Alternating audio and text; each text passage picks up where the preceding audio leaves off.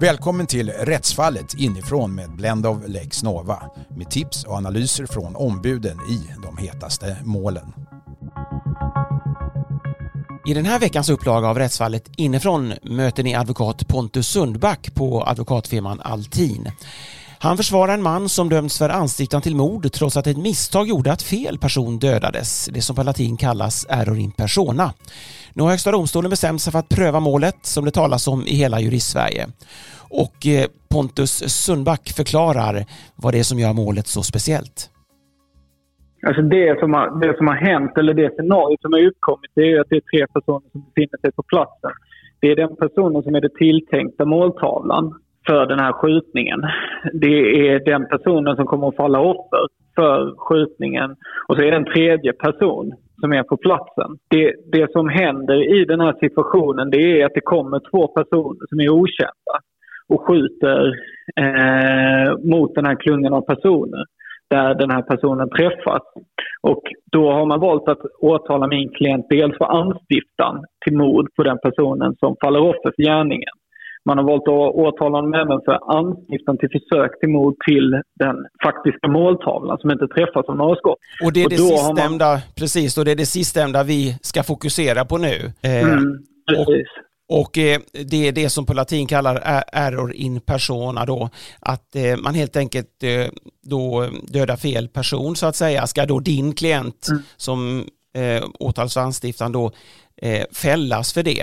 Eh, mm. Och eh, vad säger eh, gällande rätt om detta? Ja, alltså, gällande rätt, det är ju svårt i den här situationen. Alltså, det som både tingsrätten och hovrätten konstaterar, det är ju att min klient inte har haft uppsåt till att den här personen ska bli skjuten. Då har man valt, alltså i, i svensk rätt så förutsätter ju lagstiftningen, eller man har någonting som kallas för täckningsprincipen, vilket betyder att ett uppsåt måste täcka själva gärningen. Och det gäller även för anstiftare. Men det finns undantag till den här täckningsprincipen och det är till exempel eroin person eller aberratio ictus. Mm. Och det sistnämnda du säger där, det är mer att man siktar på en person och den kanske duckar och träffar en annan. Till skillnad från det här då, där man, där man, då tar fel på person. Mm. Och här, här tycker ju både tingsrätten och hovrätten att skyttarna, gärningsmännen i den här situationen, de har skjutit den personen som de tror är rätt måltavla. Men de, de skjuter uppenbarligen fel. Och, och eh, i den bedömningen så, så eh, det finns liksom flera faktorer till att man landar i den slutsatsen. Men då uppstår ju frågan hur man ska välja att hantera anstiftarens ansvar i förhållande till gärningsmännen. Och det som är intressant i det här målet är ju just det att där, har man vill, där finns det liksom inget klart sätt att hantera det på. Det är det Högsta domstolen kommer förhoppningsvis att besvara, eller kommer att vara tvungna att besvara mm. hur man ska hantera den här situationen. Och eh, hovrätten har ju konstaterat att anstiftarens ansvar alltid ska följa gärningsmannen. Och, vilket betyder att om gärningsmännen har befunnit sig i en heroin persona situation, då ska även anstiftaren bedömas på det sättet. Men om vi går tillbaka till tingsrätten från början då, de friade då ja. din klient för det här Precis. så kallade misstagsmordet om vi kallar det så? Alltså jag tycker att tingsrätten landar rätt i sin slutsats när man väljer att frikänna honom för anstiftan till mord på den som faller offer för gärningen. Och istället hantera situationen som en så kallad aberratio ictus situation för anstiftaren. Eh, jag, kommer man till den slutsatsen att min, min klient har, har gjort det som läggs honom till last, då menar jag att det saknas förutsättningar att döma honom för både ett fullbordat mord och ett mordförsök. I den situationen så tycker jag det är lämpligare att hantera en sådan situation att man i sådana fall skulle dömas för ett mordförsök och sen en vållande till annans död till exempel om det nu hade rymts inom gärningsbeskrivningen. Mm. Eh, men det som tingsrätten eh, skriver i sina, sina, sina domskäl, eh, och det håller jag med om, det är ju att just medverkansansvar eh, historiskt sett från Högsta domstolen så har man ju sett eh, en förhållandevis försiktig tillämpning till att utvidga medverkansmannens uppsåt till att omfatta fler gärningar. Väljer man då att liksom utvidga den här, det här uppsåtet ytterligare, då, då är det problematiskt enligt min mening. Och jag menar att det inte finns möjlighet att göra det. Ja, tingsrätten menar ju att, eh, kort och gott att eh, han hade inget uppsåt till anstiftan i det Nej. fallet. Det var inte den personen Exakt. som han ville se död så att säga. Precis, och det, och det är ju rätt tydligt. Alltså det som är speciellt i det här målet också och ett av de skälen till varför jag förespråkar den tolkning som tingsrätten eh, tillämpar. Det är ju det att de här skyttarna vet man inte vilka det är. Man har ingen kommunikation mellan min klient och de här skyttarna. Man vet således inte hur de här planerna har sett ut. Eh, det enda man har, det är en chatt som påstås vara mellan min klient och mordoffret. Och i de chattarna så framgår det med all önskvärd tydlighet att han inte har något uppsåt till att den här personen ska bli skjuten. Tvärtom.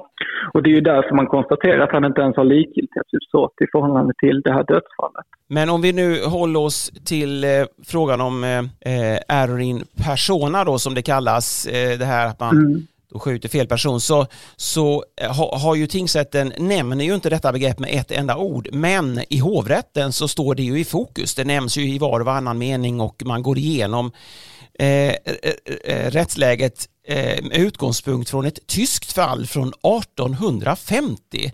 Fallet Rose mm. och Rosal och där Rosal då övertalat Rose att eh, mörda en man men att Rose då tar mm. fel på person. Han står och väntar i ett gathörn och fel person dyker upp. Och eh, mm. där säger man då att eh, anstiftaren ska dömas eh, trots det, eh, att det var ett misstag och eh, detta bekräftas av Högsta domstolen i Tyskland 1990, 100, 140 år senare.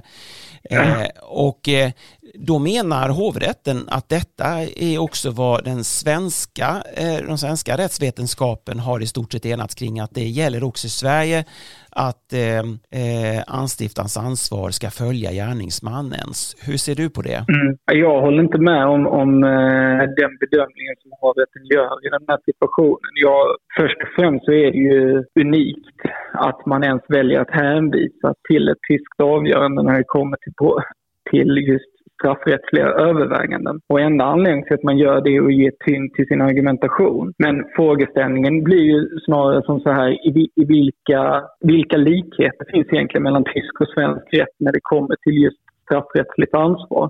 den bedömningen som man gör i tysk rätt kan ju vara grundad i flera olika överväganden som inte är applicerbara på svensk rätt. Men man använder sig ändå av det här tyska avgörandet i brist på annan annan praxis. Men det finns ju tydliga skillnader i doktrin hur man ska välja att hantera den här situationen. Och, och eh, där är det inte helt klart. Det finns vissa som förespråkar den tolkning som hovrätten landar i, absolut. Men det finns också förespråkare för den andra uppfattningen och till och med en tredje uppfattning. Min uppfattning är ju, är ju på följande sätt att om man alltid bedömer anstiftarens ansvar utifrån gärningsmannens situation så riskerar det att hamna, eh, att få resultat som blir väldigt märkliga. Och i hovrättens domskäl, alltså de gör ju flera överväganden som i sig är ganska kontroversiella.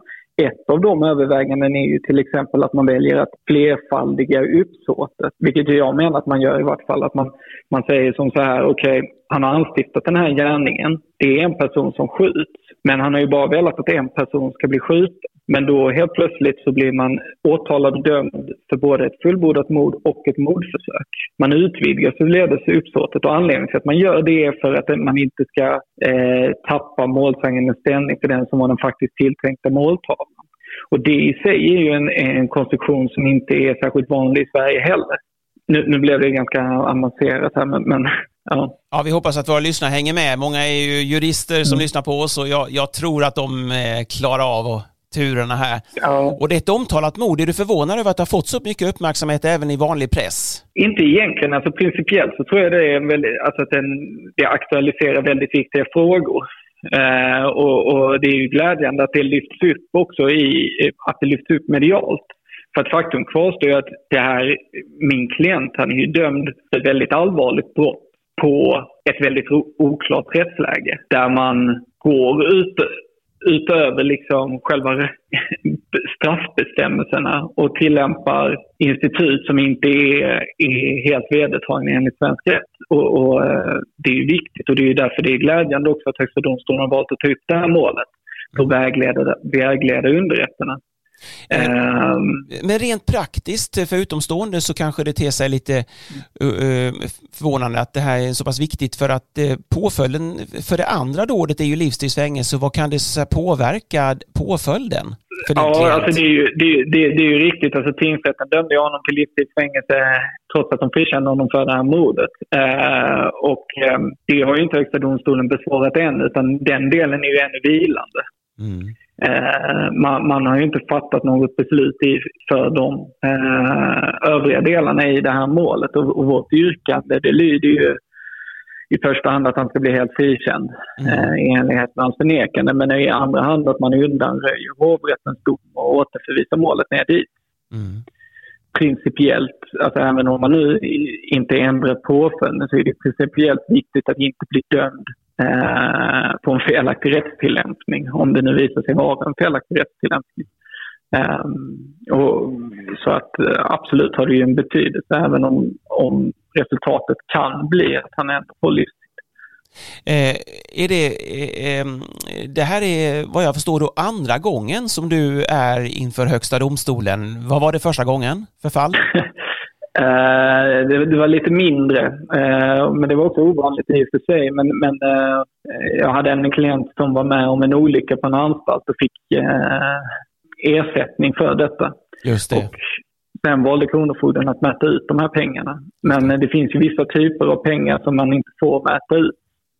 Och eh, i, den här, i den situationen så konstaterade Högsta domstolen att man, man inte fick utmäta det, det, den ersättningen heller. Eh, så det var, det var det avgörandet. Så eh, det blev en framgång för dig och detta kan ni läsa om i Blenno Lex Nova om ni går in där och tittar det här fallet. Och hur stor är chansen att du får en framgång här också i det här fallet?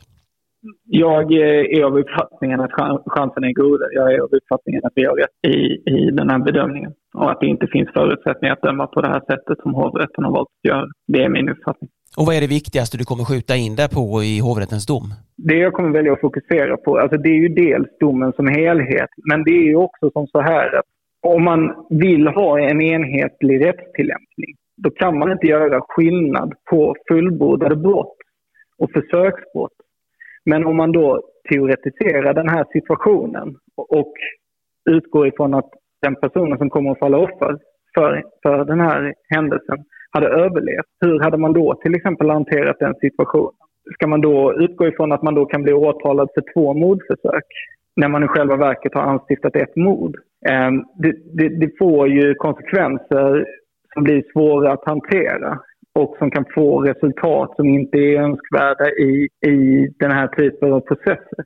Det skapar en osäkerhet för rättstillämpningen och också en, en rättstillämpning som inte blir enhetlig. Uh, och det kommer jag välja att fokusera mycket på i, i, uh, i det här målet. Uh, för det kan, det, det kan få resultat som inte är lämpliga i den här typen av situationer. Och det sa Pontus Sundback. Vi får se hur det går i Högsta domstolen. I nästa vecka möter ni en ny person i vår intervjuserie.